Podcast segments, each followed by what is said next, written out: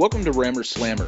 I'm Ben Flanagan. Thanks for coming back for round two of this new podcast about pro wrestling discussed among fans in the Deep South. Today we're going to talk about parenting a little bit and whether or not we should let our kids watch pro wrestling at a young age. I watched pro wrestling at a young age, as did so many of those guys that you heard in our first episode, where we grew up understanding the nature of the good and evil storylines and having a separation of what was real and what was fake. It's not that obvious for some kids, and parents are worried and anxious about whether or not the kids might copycat some of the violence and whether or not they'll understand those respective storylines. We'll talk to University Recreation Executive Director George Brown from the University of Alabama about why he lets his youngest son watch wrestling. George is a huge fan of wrestling, grew up watching wrestling in Memphis, Tennessee, so he has a special understanding of the business and it has carried into his adulthood and now his fatherhood. But first, we want to focus on this Titus O'Neil situation that you've probably heard about. As you know, the former tag team champion is currently serving a 60 day suspension related to an incident that occurred during the retirement and career celebration for Daniel Bryan a couple of weeks ago on Raw. This suspension will actually carry over into WrestleMania, causing this superstar who was getting a singles push recently to miss WrestleMania. Our friends Ben Stark and Will Nevin will break down what exactly happened to earn Titus the suspension and sort of the long term ramifications for the WWE and Titus's career. After that, I'm going to play my interview that I did with Titus in 2015, where we talked about tag teams, SEC football, as he used to play for Steve Spurrier and the Florida Gators many years ago. And we also talk about fatherhood, as he was awarded Celebrity Dad of the Year in 2015, which happens to coincide with this parenting discussion and whether or not we want to let our kids watch pro wrestling. So right now, I'll toss it to Ben Stark and Will Nevin. This is Ben Stark. I'm here with Will Nevin we're going to talk a little bit about a guy that Ben Flanagan was uh, lucky enough to talk to last year, I think, uh, on the phone, um, WWE superstar Titus O'Neil, who is embroiled in uh, heavy controversy right now, and it's it, it's taking on taken on kind of a JFK conspiracy level of uh, of intrigue uh, in, in a lot of circles. Um, I guess I mean try to help me understand can you explain to me what what happened in your own words? Well, uh, let's put this into context a little bit. So Titus is um, a guy that's lower on the card. He is not really all that notable. I mean, he's just kind of, as far as wrestling goes, he's one of those guys that's, that's a famous for being famous kind of level wrestler. I mean, he's been around. Probably his most successful run in the primetime players, a you know a tag team that you know everybody seemed to kind of like, but no one seems to care or notice when they're there.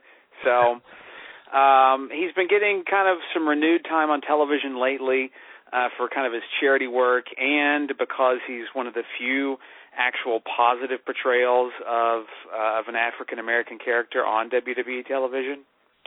So that's kind of his basic setup. So after Raw last week, um, after the big emotional Daniel Bryan farewell ceremony, after they have already moved off of USA Network, after they've gone to WWE Network, the very closing minutes of the ceremony, and we have this strange interaction between Titus and WWE CEO Vince McMahon. And you're you know you're right. It's this weird kind of thing that we're all analyzing at you know Zapruder level kind of scrutiny, but Titus touches Vince's arm or grabs Vince's arm.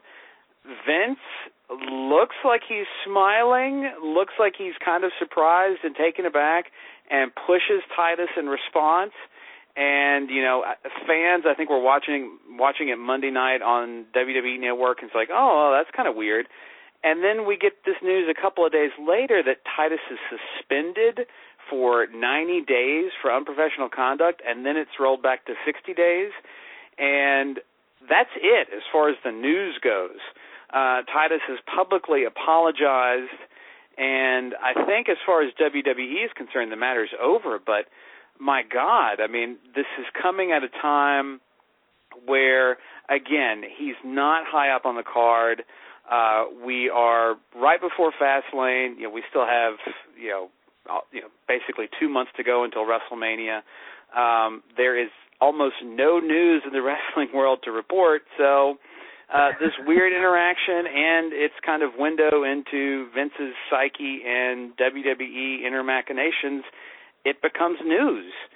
And so we're kind of left trying to puzzle exactly why you know this guy who by all accounts is a is a good corporate citizen is you know affable. He, again he's doing this charity work. I think his last thing was he got like 50 kids tickets for uh I think a SmackDown or something like that, 30 or or 50 like he yeah.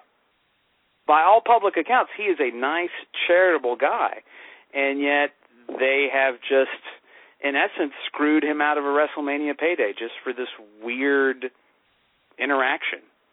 Yeah, that seems to be that that seems to be the the most um kind of damaging thing to me. Uh, it seems like that look, if I did this at my job, you know, if if let's say, you know, we're at a charity event or something like that and I and it was over and I kind of horseplayed with my boss at the wrong time, if if I had that relationship with my boss, I, I would not expect to be suspended for a period of time and, and then also, you know, kept from making the most amount of money that I can make on a single night uh throughout the entire year. Um I would expect a, you know, a private conversation that says, look, if you think about this, you you probably could also admit that this was a bad idea and you shouldn't have acted this way. Do you agree? And I would say yes, and it would be a slap on the wrist or, or some something. I mean, but uh, but to make it this public, and it was weird because it seemed like I think there was a article on WWE.com whenever they, I don't know if it was when they rolled back the suspension to 60 days, but there was something where WWE actually shared like a kind of desperate sounding apologetic text from from him where from Titus where it said he said he sent somebody a text that said something like I feel like shit or something like that. And it's like wow so you're like really going out of your way to to kind of air dirty laundry um and, and really make him look not just like a fool for for making the mistake to begin with but also for I mean he's, they're really making him eat it. Um and it's just it's so, so weird and I think it's interesting what you said. It's an interesting look at the way that Vince McMahon does business uh, and the way that WWE exists as this this strange um, intersection between modern global conglomerate entertainment uh, corporation and carny sideshow, you know, where people are humiliated and uh, you know the boss has to look like the alpha dog the humiliation is a really interesting thing to think about. I don't know if you remember the Stone Cold uh, Vince McMahon podcast on the network. I guess that was you know three or four months ago, whenever that was. And Vince talked about how much fun he had pushing people into swimming pools. Yeah, yeah. And, and that's you know th- that's a real insight into Vince's mind. But it it kind of paints this environment of you know horseplay and just kind of goofing off. And you know you can imagine kind of a locker room.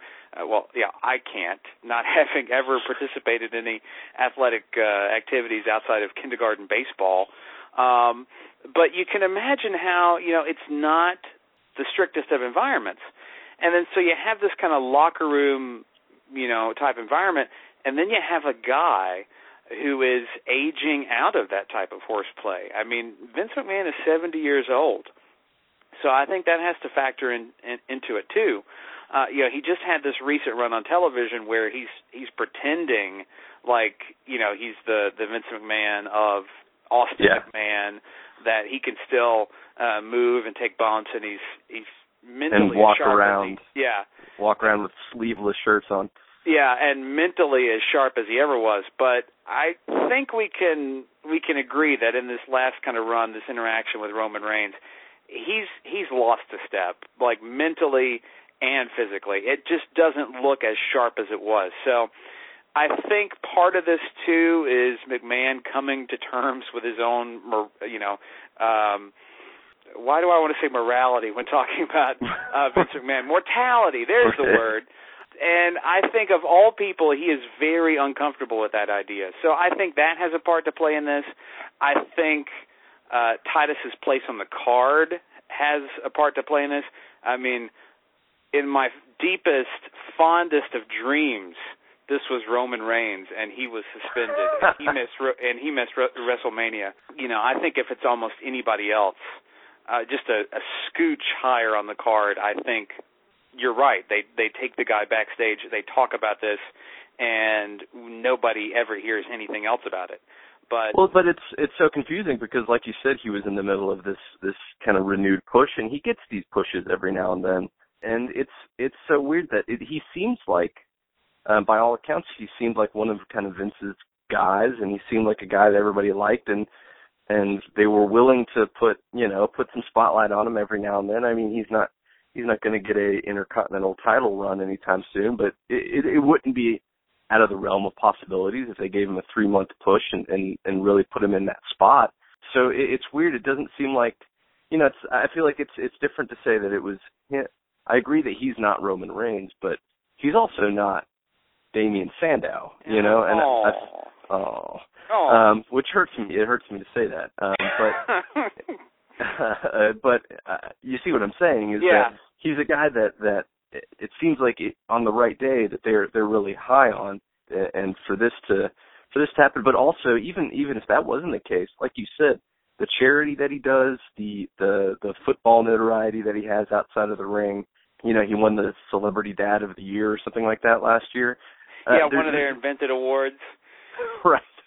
It, but there's all this stuff that that's just he's just this good PR guy, and when you've got a good PR guy why would you mar it with this public? You know, why would you literally take that away from him? Uh, and because, I, I mean, any outsider looking at this, I think will will see the company as the bad guy uh, rather than rather than Titus here. So it's it's just a really weird thing, and I'm just again, I feel like it's a really good picture of how the company does business now because there was a day and age where had this happened it would be an angle tonight on TV. And I feel like it still could be. I, I let me fantasy book for a second. Imagine imagine this being kind of like a work shoot kind of thing where Titus comes out and apologizes, Vince comes out and, and they make it a big public thing and they work into a storyline and Titus becomes the latest victim of the authority and he you know, he helps out Roman Reigns in a tag match or something like that. And then boom, you've instantly got another good guy that you can, you know, have in the upper mid card. Um, and I would, in in my world, his new finishing maneuver would be a wrist lock. and he would just, I mean, people would just writhe in agony and immediately tap as soon as he put him into it.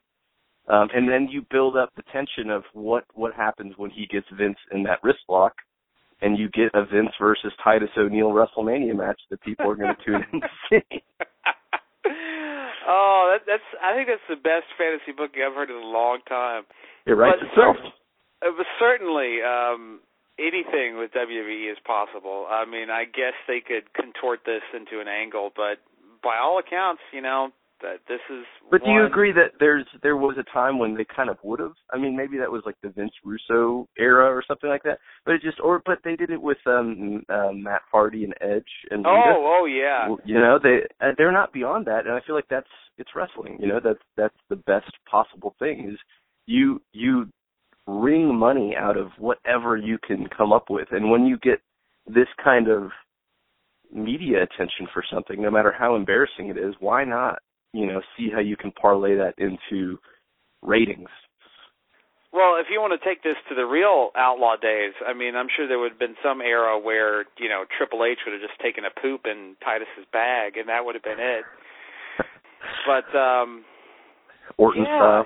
Yeah. You, you know, going back to your earlier point of really what good to the company is Titus. Uh, I mean, he's a good, you know, public face uh, he is a good uh, minority employee in the company where they have not had a good stretch of you know writing good minority characters and they are throwing a lot of this away and you know maybe he could still do this this PR type stuff when he's off television and I, I guess he would be doing it out of the charity of his own heart um and not getting paid. I mean I guess by all accounts this is an unpaid suspension but it's just I, I think the only thing you really can say from this is just strange, absolutely strange. Exactly, I agree, and uh, it's. I think even stranger is that we're still surprised. We're still surprised when WWE does really weird, bizarre things. Dictators well, often do. Wow. Yeah. Well, I mean, if there's a there's almost a whole. I feel like the Vince the the Vince mortality um, thing that you um, that you mentioned uh, is, is probably a, a conversation for another day. But I definitely think that there there's a good case to be made that the the company is changing. Uh, and and a little bit of it, of it is changing in a way to protect what he feels like he might be losing. Uh, and there's always Shakespearean uh, elements to bring in when you talk about Vince McMahon, uh, and that might be one that we need to talk about in the future. Absolutely agree. Couldn't have said it better. All right. Thanks, Will. Anytime. The following contest is combined weight of 509 pounds, Darren Young and Titus O'Neil, the Prime Time Players. First of all, congratulations on the tag title belt. That's huge. That's amazing. I can only imagine what the feeling was like to pin Xavier and win the belt. Yes, it was awesome. Uh, still very, uh, you know, elated to uh, to do it uh, for many reasons, but mostly, you know, they have the old cliche that hard work pays off, and we've been working extremely hard to have this opportunity to be champions in this company, and uh, to be, and I couldn't, you know, have a better partner to do it with than Darren. So it's uh, it's it's definitely a, an honor. Well, you guys are part of such a rich history now, this lineage of tag team champions. That the the, the big question for me is who who is your personal favorite tag team of all time?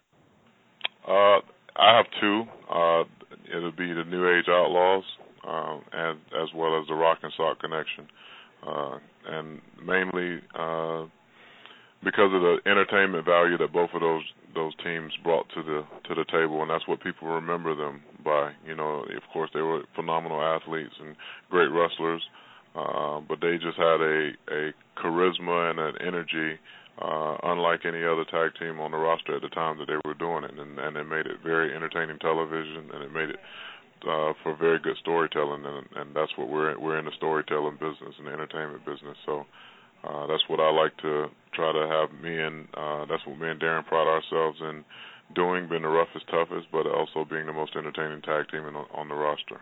Well, I, I assume that those two teams were big influences. I mean, my next question was going to be: Are are the primetime players influenced by any particular team from the past? I would I would assume those two. Are there any others? Yeah, definitely APA. You know, Ron Simmons and JBL. Um, we like to try to take stuff from different eras um, and try to implement a little bit here and there and sprinkle a little bit of this and that. Arn Anderson, you know, obviously is a, you know still with the company and and he helps us out a lot. You know, Fit Finlay helps us out a lot. Uh, so we just try to pull kind of from from from uh, different guys that have been very successful in tag team wrestling that are still with the company, but as well kind of go out on our own and look at and see, hey, let's try this and let's try that and, and do things that fit the character of what we're trying to uh, get across on a consistent basis. Sure, sure. So getting away from wrestling for just a second, SEC football is huge for yeah. our audience on uh, yeah. AL.com, Birmingham News. Obviously, yeah. mostly Alabama and Auburn, but plenty of people yeah. down here. They've got respect and maybe some other feelings for the Gators. The the, the SEC is kind of a different beast today, but. Florida football was still a huge deal when you played there. Are you keeping up with the Gators these days? Do you like what's uh, happening in Gainesville? Yeah, definitely. I, I, I'm actually uh, doing the SEC takeover uh, July the second, uh, taking over the SEC network. Tech. Uh, you know, there were 14 schools in the conference, and sure. each school picked uh, a, a representative to represent them. I think uh, I'm trying. I forget who. Oh, Mark Ingram is is uh, Alabama's representative. So uh, we basically control all the programming, what goes on the SEC network for the day uh, for 24 hours and uh, and kind of make it our own alma mater. But yeah, I'm very, very uh, closely tied to my university. Um, I speak to all the coaches uh, on a regular and consistent basis. Uh, I like all sports. Uh, I take my my children, my two sons, up to a lot of the games, whether it be baseball, soccer, basketball, or whatever, whatever I have time to go and watch. And so, uh, like you say, SEC football, uh, the SEC conference period in sports is, is, is in my opinion, the most dominant conference in all of sports. uh, if you look at it as a whole. And uh, I'm, you know, obviously always grateful to be a Gator, but I would I would coach at any SEC school uh, given the opportunity. Uh, great money and, and great tradition at all of them, all the schools. So, who do you see winning the SEC this year? Florida. Why, why would I see anybody else win? hey, yeah, makes sense. Makes sense totally. So, blending the two, how does the WWE universe compare to what you experienced with Florida and SEC fans? Uh, it's close, but it's uh, at a about it's probably about a hundred times stronger you know, with uh, WWE because we have such a broad reach. I think we're broadcasted in over 170 countries and translated in 35 different languages, you know, uh, weekly. Um, and so uh, the SEC doesn't have that type of reach uh, on a consistent basis. Um, but as far as the atmosphere, uh, it just depends on where you're at. You know, there are some places that feel like LSU. Uh, um, you know, in the WWE universe. Um, I know going over to London, it definitely is in, is as intimidating as the Swamp or LSU or Alabama on a home game. Um, but you know, you got to remember too. I, I go in. I'm like we're coming there for SmackDown. I'm going into all these places, and uh, as a different, you know, character. If I were if I were uh, if I were a bad guy, you know, I'd definitely play up my roots at the University of Florida uh, in in certain places, especially in the SEC or within the SEC. Um, but you know, now that I'm a, a good guy per se, a baby face, uh, you know, I just try to go out there and be as entertaining as possible and and win as much as I possibly can. And uh, when I lose, you know, nine times out of ten it's because somebody cheated, uh, which is okay because I'll get back up and, and figure out a way to to get them next time. So, do you have a preference uh, because you mentioned it there between good guy and bad guy? I mean, does it matter to you? Or are you just going to go out and entertain as best you can, or if you could choose one, would you? Yeah, no, it, it doesn't matter to me because at the end of the day, you know, it's uh, it's storytelling, so it's a challenge, you know, and I enjoy being challenged and pushed uh, to do new things and try different things.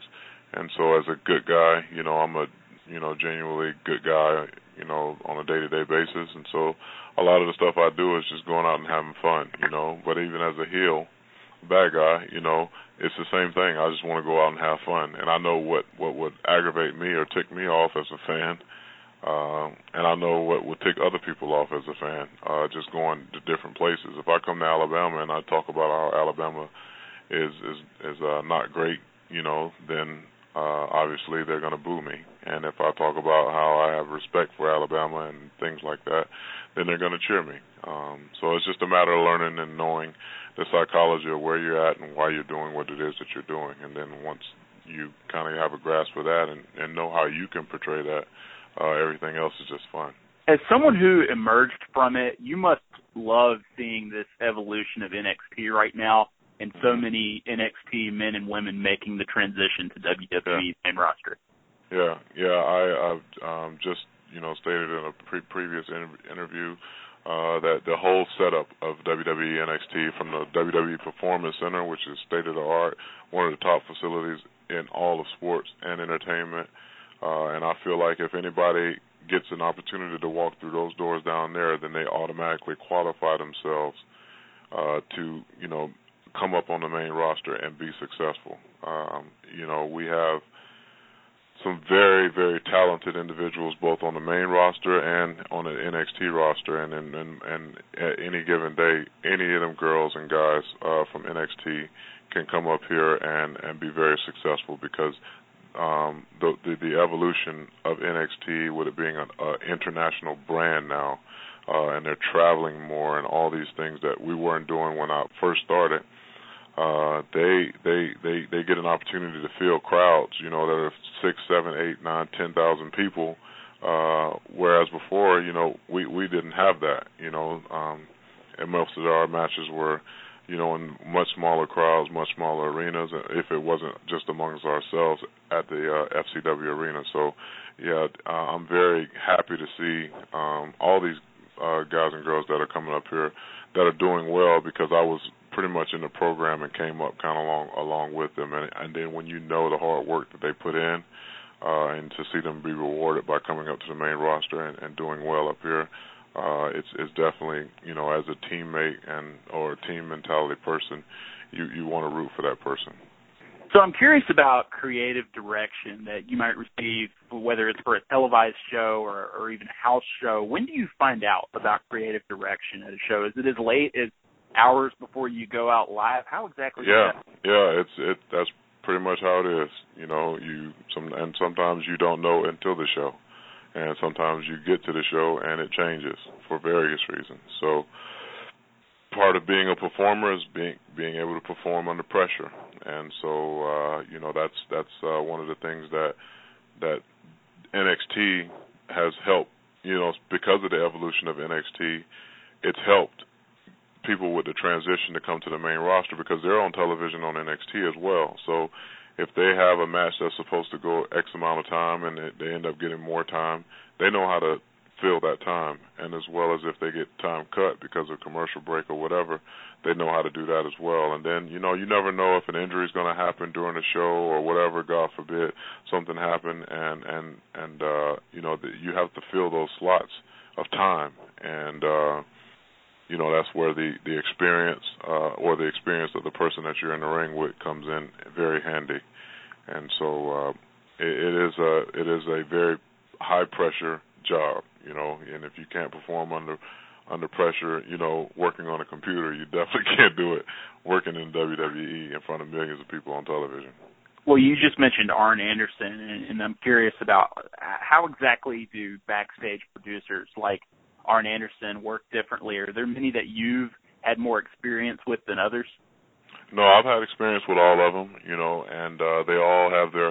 It's it's like flavors of ice cream. Uh, you know, some people like certain things and some people don't like certain things. Some people want to see certain things out of you a certain way and then some other people say, "Oh, well maybe try it this way." You know, it's it's all a matter of just picking those flavors of ice cream and kind of like tasting them until you get to the the, the the the the formula that you that works best for you that you can feel as a character that you can use as a character uh, because that's what we all are we all are characters we're not people per se. Um, we're superstars, uh, so that were portrayed as characters. And once you have to be able to let that character of whatever it is that you're trying to portray be be uh, be very evident on television, and that's what the backstage producers and agents do. Uh, they try to help find the best pieces to put together for each character to make the best product show on television. Well, congratulations on winning the Celebrity Dad of the Year award. That that's mm-hmm. phenomenal. I know that you and your son participated in the WWE's Take Time to Be a Dad public service announcements. I think the perception about being a parent in the WWE is that it's tough because of how often you all are on the road. What kind of reinforcement does that kind of recognition give you as a dad who makes it a point to make time for his kids with such a demanding schedule? I think, you know, and I've I, I feel like me winning that award it validates the the importance of it not being about you know how much money you spend on your kid or how much money you make. It really is about how much time you spend with your kid. And the whole take time to be a dad campaign, it, you know, I I live that, and uh the smallest moments, you know, can can leave lasting memories and things like that. That's that's true. You know, can make the biggest impact on a child's life. Uh and it's it's sitting on a couch talking about something you know that that you wouldn't have been able to talk about or you wouldn't even thought about had you not like had that relationship in place and so uh as a parent i feel like you know a lot and i see it all the time with with some of my kids uh parents you know that, that are participating in sports they try to live through their kids you know so they're constantly putting them under pressure to be successful in this and putting them in football and they don't really want to play football, or put them in basketball and they don't really want to play basketball. And so when you put them out there, and you got kids that are being coached by coaches that are doing their best to try to push kids that don't really want to be out there. And so I always tell other parents, you know, like I could care less if my son didn't want to play football, he didn't want to play football. I try to live for my kids and not through my kids. So I think that that that, that in return, my kids try to live for me uh and not through me. You know, not not just because Dad's a WWE superstar, he, he doesn't have. We don't have the easy route. You know, we got to go to school and get good grades and things like that. Um, so this campaign and winning this award, uh, I like to say, and I say it all the time. This is for all. This award, I'm sharing this award with all the fathers that take time to uh, to em- not only embrace the greatest honor that a man can ever be uh, given, but also to like promote it, you know, and promote it. You know that that fatherhood is important because it is. Well, your award definitely shines a light on that. Something else that also showed people, gave exposure to what it's like to be a parent, was the ESPN E60 that showed Adam Rose being a parent yes. to, yeah. to his son. And did you see the E60 special? Yes, I did. I actually live tweeted during it, but I, I I didn't have to see the special to to know the story. Like I I I came up with Adam and and Corey Graves, and so. uh you know, Adam's son was his first son uh was sick for a majority of the first part of his uh you know career and uh and and and his son's life. He was a premature baby and it's just a a, a great story of a man trying to do everything he can not only to you know chase a dream uh but also you know provide for his family and uh you know if if you ever have a moment around him and his family, you'll you'll see right away that that's what he values that, and I, and that's why I respect him so much as a man uh, outside of WWE because I can see it. And uh, we have a lot of guys that are fathers, you know, in in this in this company. Mark Henry is is a father. Big Show is a father.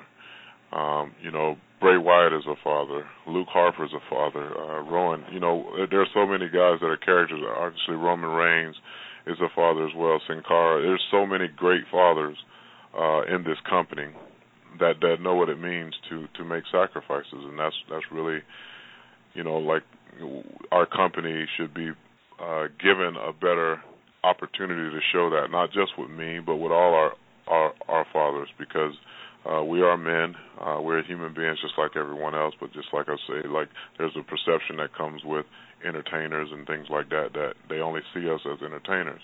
Uh, but there's so much more in-depth things to um, to to who we are as men and women. Uh, and I think that E360 um, captured a very good story uh, for both of those, for all those people involved in that most people get a much earlier start in the business than you did, but you've obviously achieved such a high level of success even with the late start. For other men and women who might want to pursue that dream of professional wrestling at similar points in their lives, what advice would you give them specifically when it comes to competing with the younger bucks out there? I would just say, first and foremost, have a plan B and even a C and D if, if possible. Um, you know, understand that even if you do make it, it's only going to last for so long, and you're going to have to transition into doing something else. Uh, be in the best shape possible because these are some of the most, uh, you know, athletically gifted and and and uh, in shape people you'll ever be around. Um, and you know, just just be professional in everything you do. Have respect, show respect, be humble, and be professional. Uh, if you can do those things um, and have that, like I say, Plan B C and even possibly D if if if it was needed.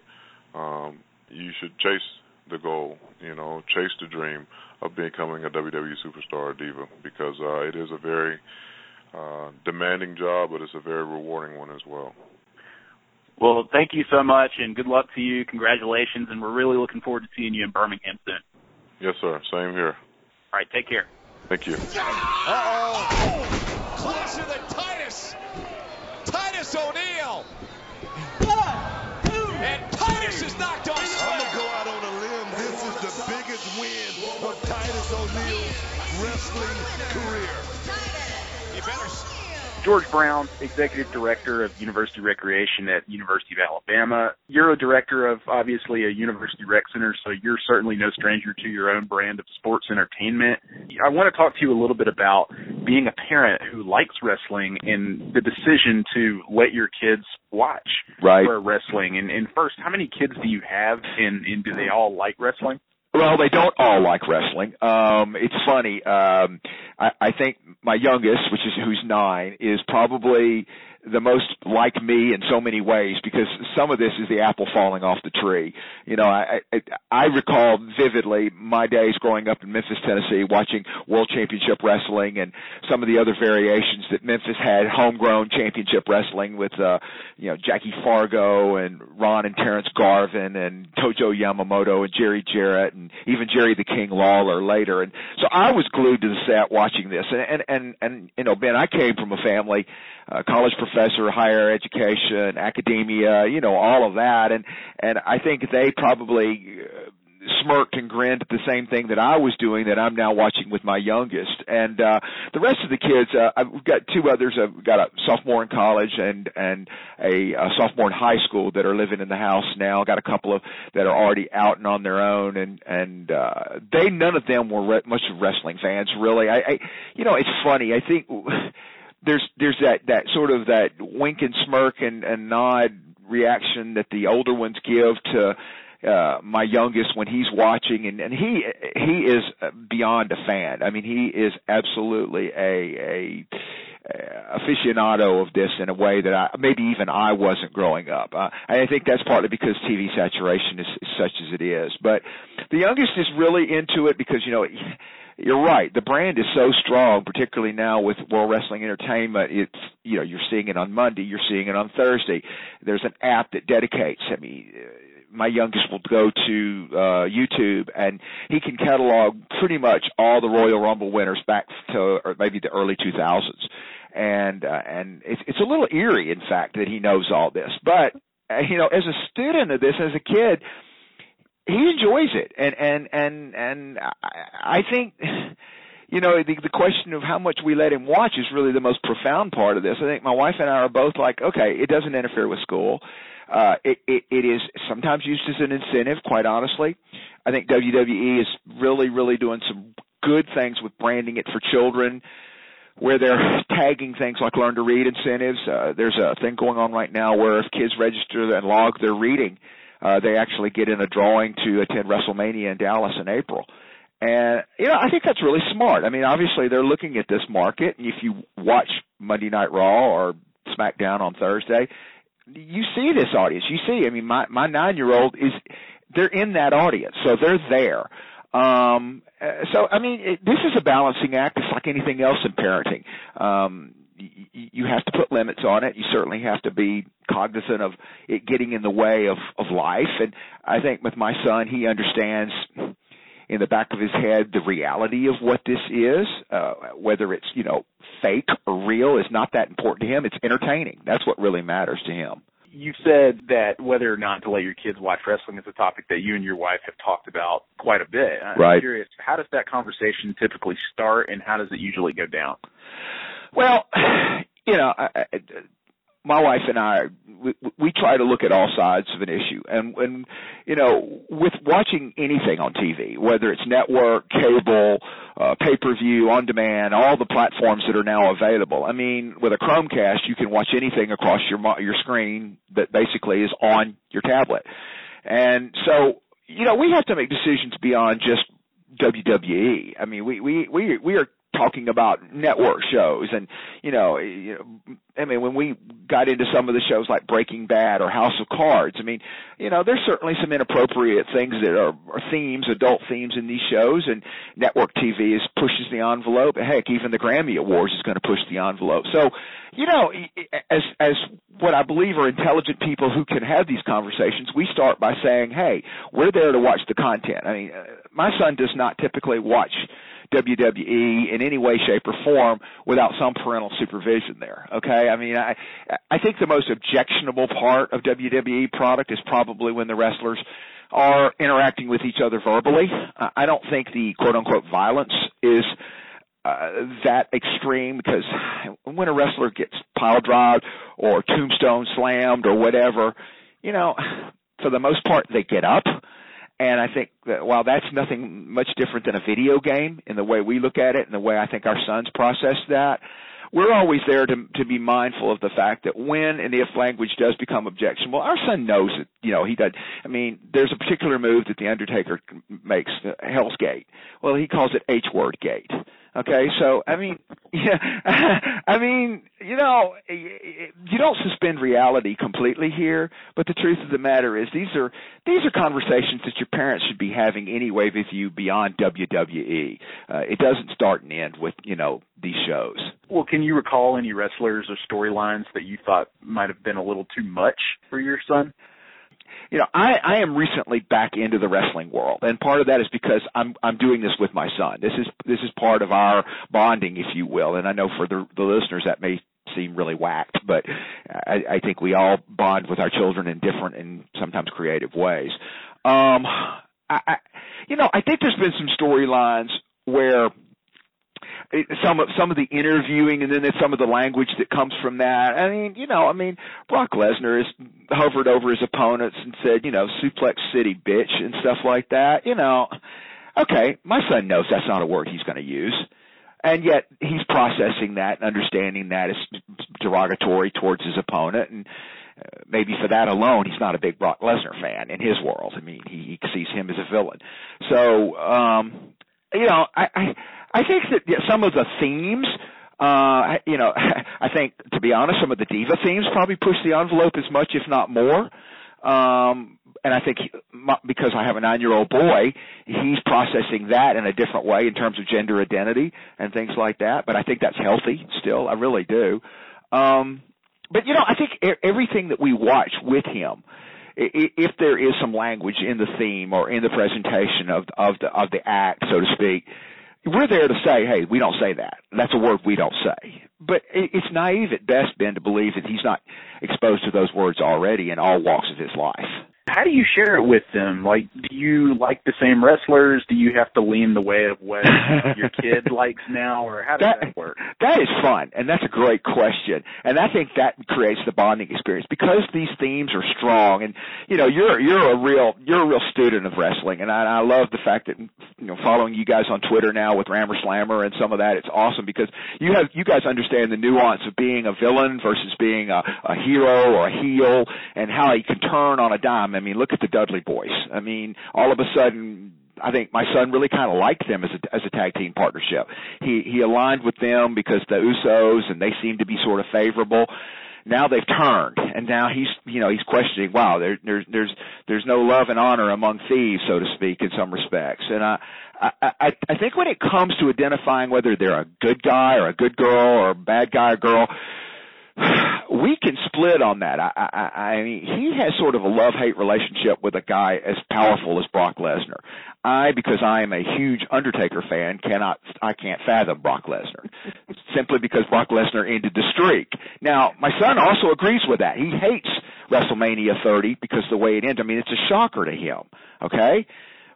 But yet he there is a fascination with someone of the strength and stature of a of, of even even the the Wyatt family as objectionable as I find their whole shtick to be he he he's kind of enamored with them uh, he loves Roman Reigns. I'm like, okay, you know, Roman's a little, a little over the top, like you guys identify, but he's a charismatic character. He comes from Pensacola, so there's some kind of cool identity things with that. So, you know, we we talk about these things. I mean, I'm gonna tell you, Ben, he is a student of this. So he knows when Randy Orton got hurt. He knows that Seth Rollins is on the shelf. And what does that mean? And Is Batista still wrestling or is he focused on his acting career? And what about The Rock coming back? What's the role for Sting? You know? Eh, so, I mean, this this is great banner for parent son dialogue, in my opinion. Well, have you, have you all been to like a live event together? No, we haven't. And you know what? He's he's driving me crazy with that. And yeah, I know that we know that recently uh was it Monday Night Raw or yeah, I think it was Monday Night Raw was in Birmingham. Yeah. And I think you covered it I think for for AL.com and you know, he he made it very clear to me, dad, you know they're just an hour down the road in Birmingham and I quickly reminded him that I had just taught a class and didn't get home till almost six. Uh, I also reminded him it was a school night. And again, perspective here, okay? Yeah. I mean, you know, hey, for those people that were fortunate enough to attend the, the, the Raw event or any SmackDown or any of the WWE product, events. You know, I mean, it's a great opportunity. Now, does he want to go to Dallas in April? Oh, just to know exactly what they're going to do with the Undertaker is enough of a reason for him to want to go. So, but you know, this is a kid who loves sports. He loves Transformers. You know, he loves. I mean, he does have several figurines of the wrestling. He's got the little ring with the SmackDown. Um, I mean, he's into it. He's into it, but I think in an appropriate way for a nine-year-old boy. Well, that must be personally satisfying for you if your if your other children weren't as into it. Finally, your your youngest happens to get into wrestling. I mean, to have that connection. Yeah. This late into parenting, you know, with your with your third child, is that correct? Uh, well, my wife and our blended family, and we we have seven total. Uh, I had three from previous marriage, and she also has uh, three from a previous. And Liam is our one shared product. Uh, Liam is Liam is the seventh and the last of the lineage, and I think you're absolutely right. It is, you know, at this point in my life, I mean, it's very. I'm an older parent, but to have this this bond and this relationship, and, and you know, this is something where Liam will, will just point blank say, you know, he'll quiz me all the time you know who won the 98 the SummerSlam, a Royal Rumble? And I was like, no, I don't. And then he will take me to YouTube and we'll, we'll watch it together. And I'll go, wow, he really had to navigate a lot of people to get through that, you know. So it's it's it's yes, it's very fun and it's a very neat bonding experience. Wow. Well, maybe we'll have him on it. you know what? He's a he's a better guest speak uh, uh, uh, interview than I am because once you get him rolling about who's who, uh, I, I mean he's uh, I, I wish he could do his pronouns and his singular and plural pronouns quite as well as he's working on this and his his times tables. I got to figure out a way to get that to translate. That's perfect. So, I mean, my last thing is, what would you tell parents who are sort of on the fence about letting their kids watch pro wrestling? I think I'd tell them the same thing about pro wrestling as I would about a lot of other things in life. Be invested, be involved, know the product, uh, know n- know what you're saying yes or no to, set limits, uh, incentivize to the point where it's not bribery, but where it's positive reinforcement. Um, you know, I, I think this is a lot from the school teaching side of me and the academic portion of this. That I think pro wrestling and the themes that it presents can be great for reflection. Uh, these are these are sometimes battles of, of good and evil. Okay, and I think that sometimes we we can play out life's roles with these. And, I, and I'm not trying to make this more than it is. At the end of the day, this is entertainment. But but I think this this places appropriately success and failure and perseverance. I mean, you know, even somebody let's just take somebody who's injured right now, perhaps a Seth Rollins or a Randy Orton or somebody like that, or Daniel Bryan's recent retirement. I think that really was a powerful moment for for Liam to watch that and understand. And he was sad by that, but he was so impressed by Daniel Bryan speaking to, uh, you know, I want to start a family, and he understood that there were consequences beyond the ring. And I think those are life lessons. And I think if parents are on the fence about this, try to use some higher order thinking and critical reasoning skills to say some of this is applicable to life. And I think if you can put that in there appropriately, this is this is not a product that you just have to automatically say is too objectionable. Well, George Brown, thank you so much. This is awesome, and I hope we can do it again soon. Hey Ben, keep keep tweeting it out. I, I love I love learning more about the inner workings of who's a heel and who's not. So uh, I I enjoyed this. All right, thanks, George. Take care. Rammer Slammer is produced and edited by Ben Flanagan for the Alabama Media Group on AL.com. Find us on iTunes, follow us on Twitter at Rammer Slammer. Thanks for listening.